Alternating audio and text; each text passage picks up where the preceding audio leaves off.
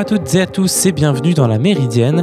J'espère que vous allez bien en ce jeudi vingt-neuf avril. Au programme de cette émission, Julie va nous parler d'un sujet dont on parle souvent dans l'actualité, les migrants, mais on a rarement l'occasion de faire le point calmement sur la situation réelle ainsi que sur les droits de ces personnes derrière les chiffres. Nous ferons aussi le tour de l'actualité du jour et on commence tout de suite avec le Flash Info.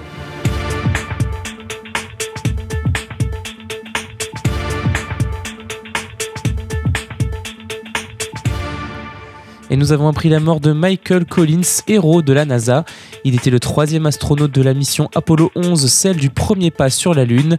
Michael Collins est mort hier vingt-huit avril à l'âge de quatre-vingt-dix ans.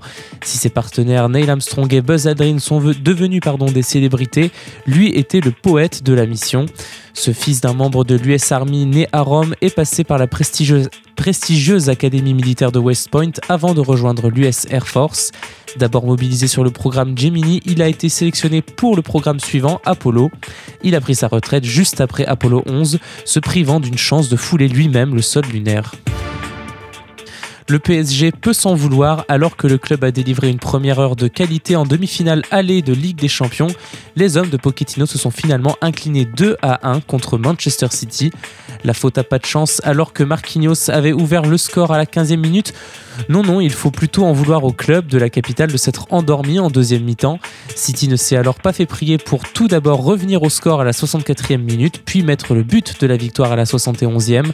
Le match retour le quatre mai risque d'être dur. Le Premier ministre français Jean Castex a annoncé hier, à l'issue du Conseil de défense sanitaire, un projet de loi de régime transitoire pour succéder à l'état d'urgence sanitaire. Le dispositif a été soumis au Conseil scientifique qui a émis un avis favorable à son égard. Pour détailler les mesures retenues par l'exécutif, le président de la République Emmanuel Macron prendra la parole demain et présentera les perspectives du calendrier de déconfinement. D'après Jean Castex, le couvre-feu devrait être levé à partir du deux juin prochain. L'accent sera ensuite mis sur la lutte contre les variants du virus. Le gouvernement souhaite également élargir le, pa- élargir le pass sanitaire actuellement utilisé uniquement pour des déplacements à l'extérieur du territoire national.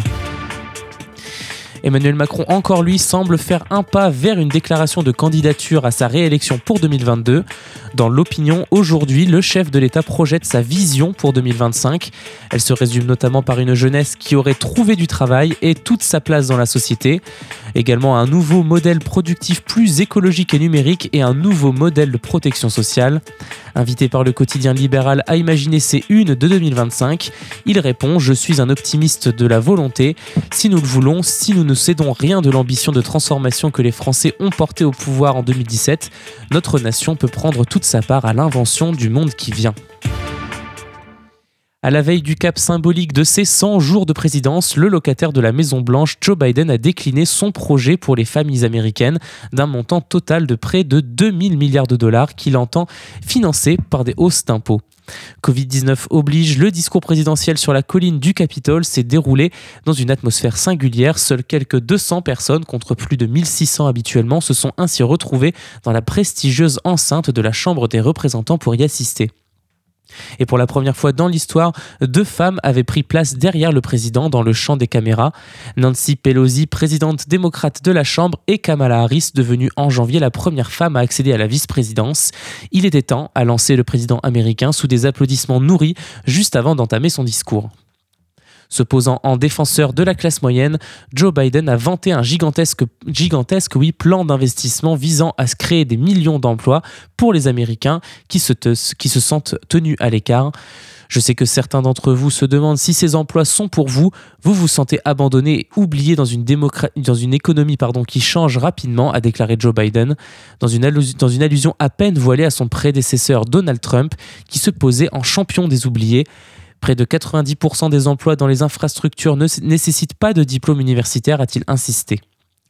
Le plan qui suscite déjà la colère des Républicains est ambitieux, mille milliards d'investissements, en particulier dans l'éducation, et huit cents milliards de réduction d'impôts pour la classe moyenne. Pour financer son plan, le démocrate propose d'annuler les baisses d'impôts pour les plus riches votées sous Donald Trump et d'augmenter les impôts sur les revenus du capital pour les zéro virgule trois pour cent d'Américains les plus fortunés. Il est Il est temps pardon, que les entreprises américaines et que les un pour cent d'Américains les plus riches commencent à payer leur juste part, avait annoncé Joe Biden au Congrès. Avec une promesse martelée sur tous les tons, aucun Américain gagnant moins de quatre cent mille dollars par an ne verra ses impôts augmenter. Reste à savoir si ce volontarisme économique passera l'épreuve du Congrès.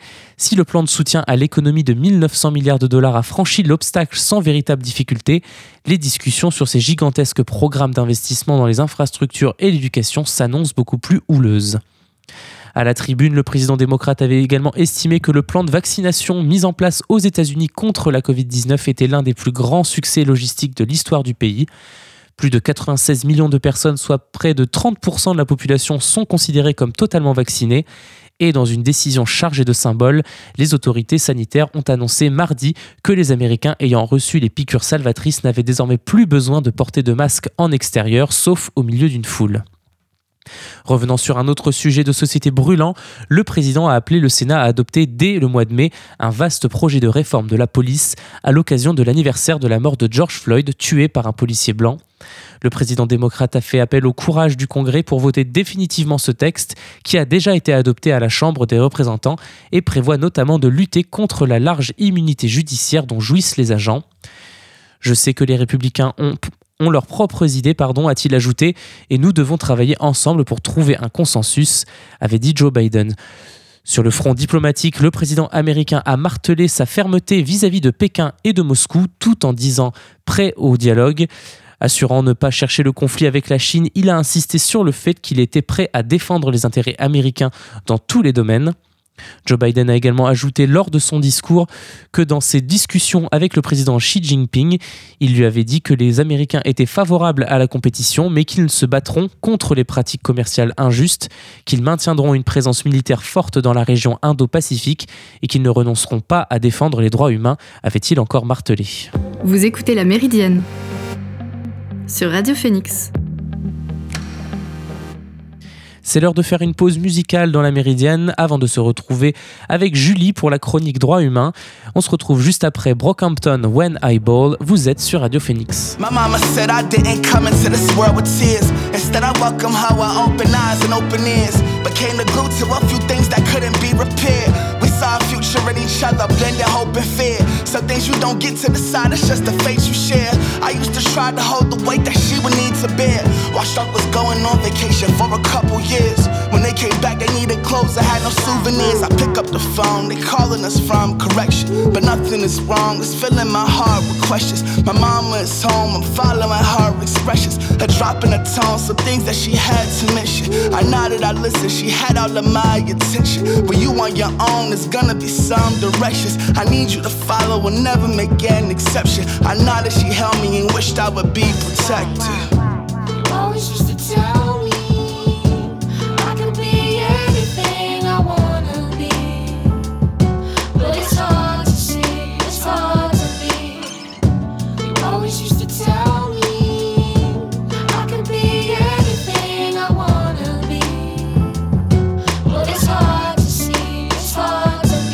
on my sucker free shit, since I was a fetus. Pulling up at the dock in a Mazda six two six. And my dad was tripping bad, hit the gas like car chase. Light blue in the bag, mama getting labor pain. Drop my sister at the Bose like house was twenty-three. Sweat dripping down the face like river running free. Dark morning with the fog pouring in and out the trees. Every moment through their eyes seemed to zoom at light speed before me. She lost one, stillborn tragedy. Gritting the teeth down to the root, pain like a cavity. Holding hands like they glue, radio channel on news. Valentine's with an X up on the calendar, they knew I would be a fucking baller like them posters on the wall. A little stain could be the beauty in it all. Amidst all the trouble, most your luck was rubbing off. Sticking to you like Mars, you my Kate, you my rock. Forever. You always used to tell. Part of me.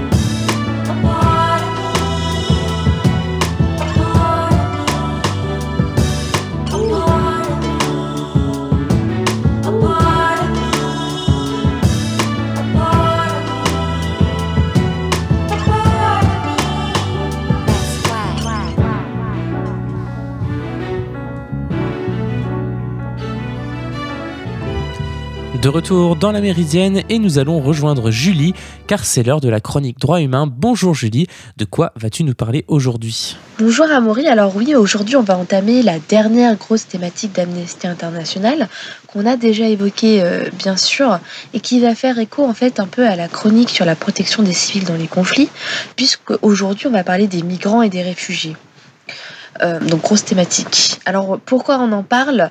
euh, Parce que le vingt-deux avril dernier, je ne sais pas si tu sais, mais il y a cent trente personnes qui ont perdu la vie, noyées, euh, au large de la Libye, après avoir embarqué sur euh, un pneumatique gonflable qui a fait naufrage. Donc elles ont rejoint, ces personnes, la liste des trop nombreuses victimes d'une politique migratoire insuffisante et contraire aux droits les plus fondamentaux.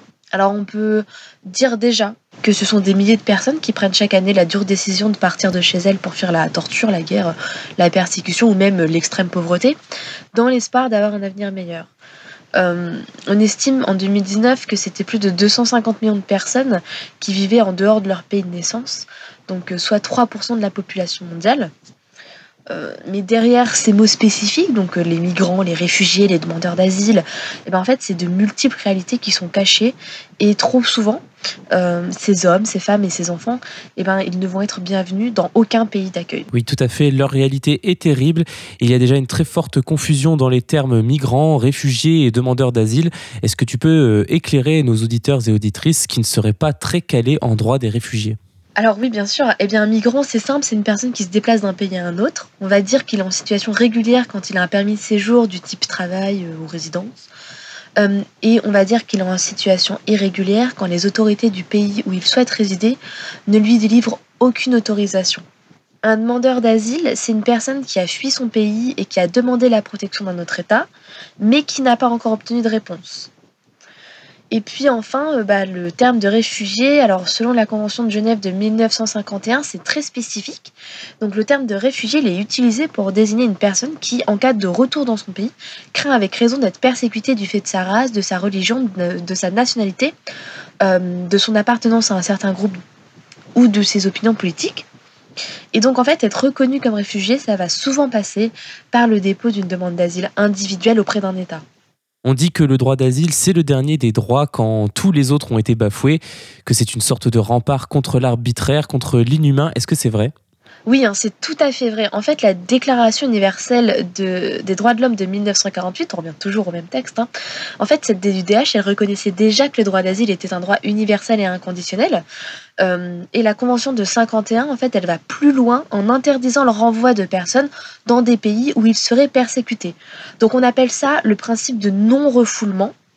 Et donc, pour faire respecter ce principe, ce droit d'asile, les États, les États pardon, ils doivent garantir la possibilité qu'on puisse les solliciter, c'est-à-dire qu'ils sont responsables des conditions d'accueil des demandeurs d'asile, et donc ils doivent garantir sans discrimination euh, les droits humains fondamentaux, c'est-à-dire se nourrir, se soigner, se loger, se vêtir, aller à l'école pour les enfants.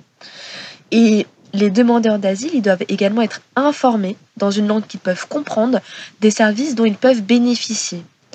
Et euh, bah, spoiler alerte, hein, c'est absolument pas le cas. Mais bon, il faudrait aller encore plus loin.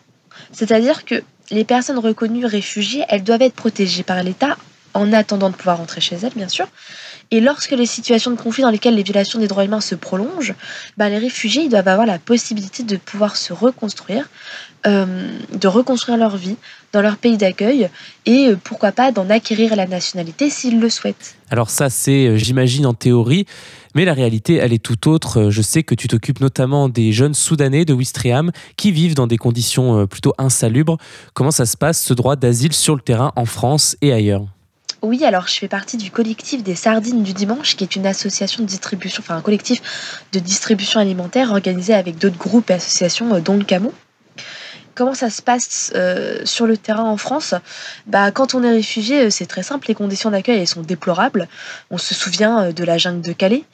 Euh, certains euh, migrants peuvent rester en détention dans des centres de rétention administrative comme des criminels, avant d'être reconnus réfugiés ou renvoyés dans leur pays du coup.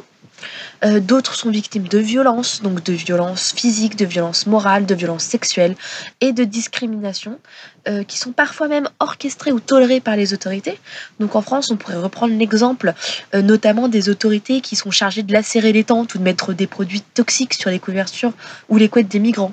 Mais ailleurs, dans d'autres pays, bien évidemment, la violence, elle reste, elle reste aussi présente. Hein. Donc, euh, euh, ça peut être en Turquie, ça peut être au Liban ou en Égypte, euh, où par exemple, on a des cas de mariage forcé euh, ou des cas de travail des enfants euh, dû à un accès euh, insuffisant aux denrées de base ou aux soins médicaux. Et oui, euh, et le respect du droit d'asile se heurte quand même à la fameuse souveraineté des États, c'est-à-dire leur droit à eux de faire ce qu'ils veulent au nom de leur indépendance.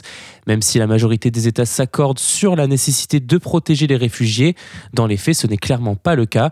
Ils n'assument pas vraiment leurs responsabilités. Oui, en fait, le problème, c'est la Convention de mille neuf cent cinquante et un relative aux droits d'asile. Elle n'impose rien pour respecter ces principes. Et du coup, les États y mettent en place des procédures insuffisantes ou restrictives qui ne vont pas offrir du tout la protection attendue. Et on peut parler de l'Union européenne, d'ailleurs, qui, a en, deux mille, qui en deux mille seize... a choisi la politique du contrôle plutôt que de la politique de la protection, euh, puisqu'elle a mis en, elle a mis en place des opérations conjointes aux frontières grecques, elle a mis en place une surveillance de plus en plus accrue de la Méditerranée, euh, elle a mis en place des financements de programmes nationaux de contrôle des frontières, ou même elle a mis en place des coopérations avec la Libye qui fait du trafic d'êtres humains sur son sol, ce qui est quand même scandaleux, quoi. Et est-ce que finalement tout cela ne serait pas dû à une politique spécifique de diabolisation des personnes migrantes qui permettrait justement une meilleure acceptation de ces violations des droits humains par l'ensemble de la population population des pays d'accueil? Alors en fait, il y a vraiment deux choses qui se combinent. On a d'un côté la méthode dite de l'amalgame, donc c'est ce que tu ce que tu dis un petit peu, qui permet de refouler les réfugiés euh, ou les demandeurs d'asile ou les, ou les migrants euh, au nom de politiques d'immigration. Et comme en fait, il n'y a pas un seul continent euh, où le droit d'asile est respecté, ça va donner euh, un peu l'impression que les réfugiés n'ont aucun droit et qu'ils sont un danger.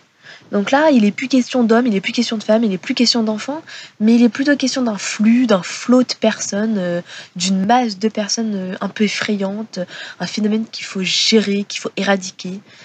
Et du coup, évidemment, la peur, elle prend le pas sur la solidarité, avec son cortège de violence, de racisme, de xénophobie, euh, qui va mener à la discrimination. Et euh, comme ils sont déshumanisés, en fait, euh, ça va influencer grandement notre regard sur les réfugiés. Et euh, certains vont être pris comme des boucs émissaires et vont être considérés comme des clandestins, des envahisseurs, des meurtriers, des violeurs, des terroristes, des pilleurs d'allocations euh, qui vont exploiter la générosité des pays d'accueil.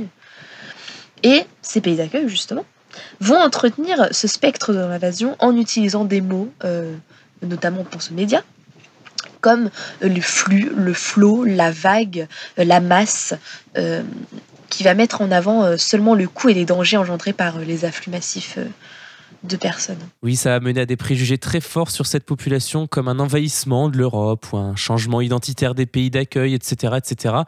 Alors qu'au final, les principaux mouvements de déplacement ne vont pas des pays du Sud vers les pays du Nord. La plupart des réfugiés fuient dans les pays limitrophes, dans les pays voisins, donc principalement en Turquie, au Liban, en Jordanie, Égypte, en Irak. Mais bon, revenons à ce que tu disais. Tu parlais d'une combinaison de deux choses, l'amalgame et puis quoi ? Alors oui, l'amalgame, et tout à fait. Et puis, euh, tout simplement, en fait, la deuxième chose, c'est l, euh, une mauvaise volonté, en fait. Hein, une mauvaise volonté brutale, inhumaine, euh, de la fermeture des frontières, une brutalité administrative aussi, hein, puisque euh, voilà, on, on a des conditions d'accueil inacceptables, des politiques de dissuasion, et on a surtout l'absence d'un vrai système de solidarité qui menace vraiment le droit d'asile. Et en France, il y a plusieurs milliers de personnes euh, qui attendent euh, dans des camps, euh, dont la plupart sont mineurs, qui vivent du coup dans des campements de fortune, dans la boue, dans le froid, comme à Ouistreham cet hiver, hein, où on a dû leur donner de la paille pour pas qu'ils marchent pieds nus dans, dans la boue, quoi. Euh, il y en a qui vivent dans des squats. Et du coup, il est vraiment nécessaire que les frontières elles restent ouvertes, parce qu'il faut bien comprendre que sans le droit de passage, il n'y a pas de droit d'asile possible. Et empêcher les gens de traverser une frontière, c'est une violation du principe de non-refoulement dont je parlais tout à l'heure, c'est-à-dire que c'est empêcher quelqu'un de fuir les menaces de son pays. Et il n'y a aucun, je répète, il n'y a aucun argument politique, économique ou sécuritaire qui peut justifier le refoulement d'une personne qui risque d'être torturée, persécutée ou assassinée. Et aux abords de l'Union européenne, les réfugiés ils atteignent même pas forcément la terre ferme à cause des politiques migratoires existantes, justement, et l'absence de voies sûres et légales qui vont les contraindre à faire des traversées mortelles, comme on l'a vu le vingt-deux avril dernier, euh, sur des bateaux bondés et en très mauvais état. Alors, quelles sont les solutions et qu'est-ce que Amnesty International recommande ? Que faudrait-il faire pour que la dignité de ces personnes soit recouvrée ? Alors déjà, il faut rappeler que les réfugiés, c'est zéro virgule trois pour cent de la population mondiale. Donc je parle ici des réfugiés. Euh, il faut appliquer un principe essentiel qui est celui suivi des partages de responsabilités entre les États afin d'offrir un hébergement qui va être convenable, euh, afin d'offrir de l'eau, afin d'offrir de la nourriture ou même un accès aux soins et à l'éducation. Enfin bref, euh, je sais pas moi, tous les droits fondamentaux de chaque être humain. Et le manque de moyens financiers, c'est l'un des principaux obstacles, bien sûr, à l'accueil digne et responsable des réfugiés. Et donc, pour rendre opérationnel, je dirais, bah, ce principe de partage des responsabilités, il faudrait une aide financière humanitaire plus importante pour les premiers pays d'accueil, euh, afin d'organiser un véritable, un véritable accueil. Euh, ça éviterait quoi? Ça éviterait que les enfants, ils travaillent au lieu d'aller à l'école, ou que les jeunes filles, elles se marient de force pour plus être une charge financière, ce genre de choses. Et du coup, peut-être que déjà, avec des conditions de vie un peu meilleures, ces personnes, elles seraient plus à même de rester dans le premier pays, premier pays d'accueil, plutôt que de, de payer des passeurs pour arriver dans d'autres pays. Et puis enfin, il faudrait une réinstallation, un transfert de réfugiés, euh, je sais pas, une meilleure unification des familles, à travers des voies légales sûres. Et en fait, ce partage des responsabilités, ça va vraiment être la pierre angulaire de la solution à la crise, parce que ça va permettre à des personnes très vulnérables, comme des victimes de torture, des personnes malades, des personnes handicapées, des enfants à bas âge, des personnes âgées, euh, de partir dans des pays plus adaptés. Et euh, ce partage de responsabilités, il peut prendre plusieurs formes, comme par exemple, je sais pas moi, un mécanisme de réinstallation des réfugiés vulnérables, du coup, qui va contraindre les États à accepter une proportion de réfugiés vulnérables en fonction de leurs moyens. Le, le, le Haut Commissariat Euh, pour les réfugiés d'ailleurs de l'ONU, estime qu'environ un virgule deux million de personnes sont vulnérables et ont besoin de, de cette réinstallation. Et le nombre de réinstallations réelles de ces personnes vulnérables, elle tourne chaque année qu'autour de cent mille. Donc on voit déjà qu'il y a un énorme manque. Donc ça pourrait passer par là. Ça pourrait aussi passer par un nouveau mécanisme mondial de transfert des potentiels réfugiés. Euh, ce qui pourrait, par exemple, en temps de conflit qui va arriver, ou on sait qu'il va arriver, ou alors un conflit vraiment qui éclate, de rééquilibrer l'accueil directement en fonction des capacités propres à chaque pays. Enfin bref, je dis ça vraiment comme ça, c'est, c'est, des, c'est des recommandations qui sont écrites dans un rapport d'Amnesty International présenté à l'ONU il y a deux ans. Mais il y a des solutions qui existent, qui sont pragmatiques, qui sont de bon sens et qui font appel à la solidarité, à la responsabilité collective. Et c'est ce dont on a le plus besoin aujourd'hui. Et on remerciera au passage les nombreux citoyens et citoyennes qui œuvrent chaque jour pour la préservation de la dignité de ces personnes, euh, de ces personnes migrantes et réfugiées, en les soutenant par n'importe quelle manière que ce soit. Vous écoutez La Méridienne sur Radio Phoenix. Merci beaucoup aussi à toi, Julie, pour ce billet. Et je vous donne rendez-vous jeudi prochain pour une nouvelle chronique droit humain. On va maintenant faire une nouvelle pause musicale avant d'entamer la dernière partie de l'émission.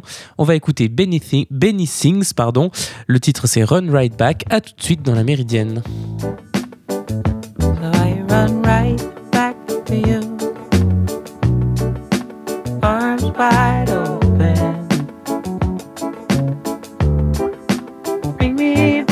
Life, it'll feel just like before. Hearts aren't broken. No, it's right, yeah. So I run right back to you. Arms wide open. Bring me back to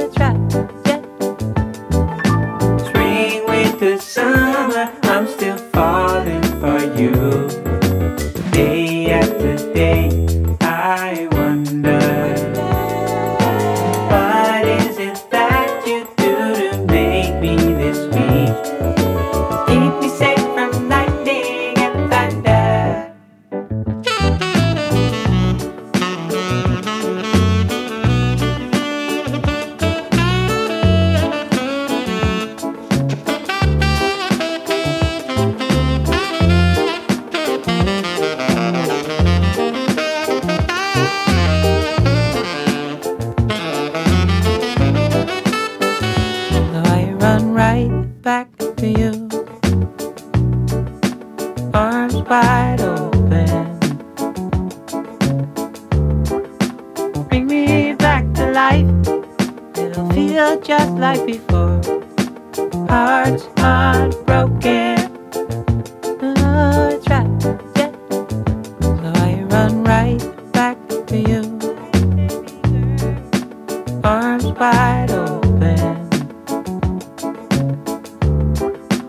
Bring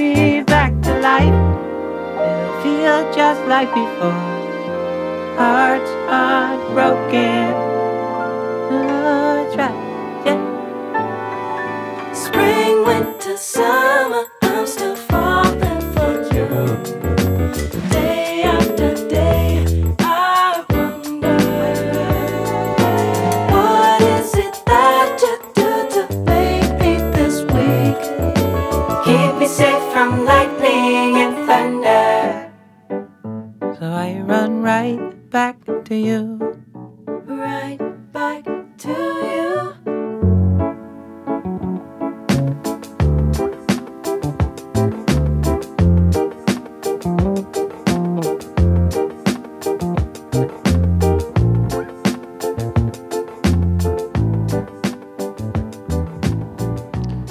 De retour dans la Méridienne, suite et fin de ce numéro, le temps de vous faire part d'une dernière info. L'Élysée a annoncé hier l'arrestation de sept Italiennes et Italiens réfugiés en France, parmi lesquels d'anciens membres des Brigades Rouges. Trois autres ex-brigadistes également réclamés par Rome n'étaient pas à leur domicile et sont désormais recherchés.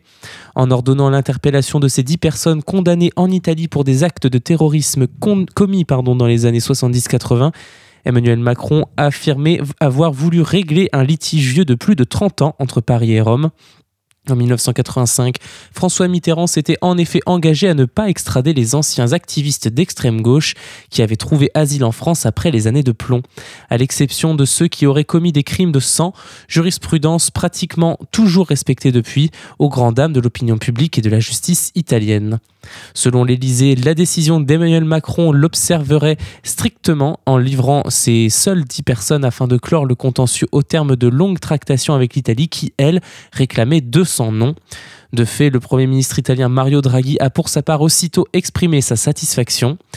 Une interprétation de la doctrine Mitterrand qu'a dénoncée et critiquée la Ligue des droits de l'homme, jugeant regrettable qu'en violation de toute éthique, le chef de l'État ait décidé de revenir sur les engagements de la République. « Je n'ai strictement aucun état d'âme », a réagi le ministre de la Justice Éric Dupond-Moretti.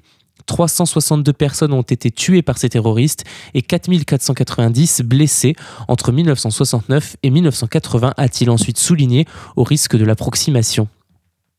Entre dix-neuf cent soixante-neuf et mille neuf cent soixante-quinze, quatre-vingt-trois pour cent des violences politiques et soixante-trois des quatre-vingt-douze morts relevées en Italie ont été le fait de néofascistes qui, par la stratégie de la tension, ont attisé notamment le terrorisme des Brigades Rouges. À la fin de la décennie quatre-vingt, les différents attentats avaient pardon, fait près de deux mille blessés et trois cent quatre-vingts morts, parmi lesquels cent vingt-huit victimes de l'extrême gauche, précisait la chercheuse Isabelle Sommier dans Les années de plomb, un passé qui ne passe pas. La quasi-impunité du terrorisme d'extrême droite depuis, autre dossier récurrent en Italie. Vous écoutez La Méridienne sur Radio Phoenix. Et nous arrivons à la fin de cette émission, j'espère qu'elle vous a plu. C'était la dernière de la semaine et on se retrouve donc lundi prochain pour un nouveau numéro de La Méridienne. D'ici là, portez-vous bien et passez un bon week-end sur Radio Phoenix.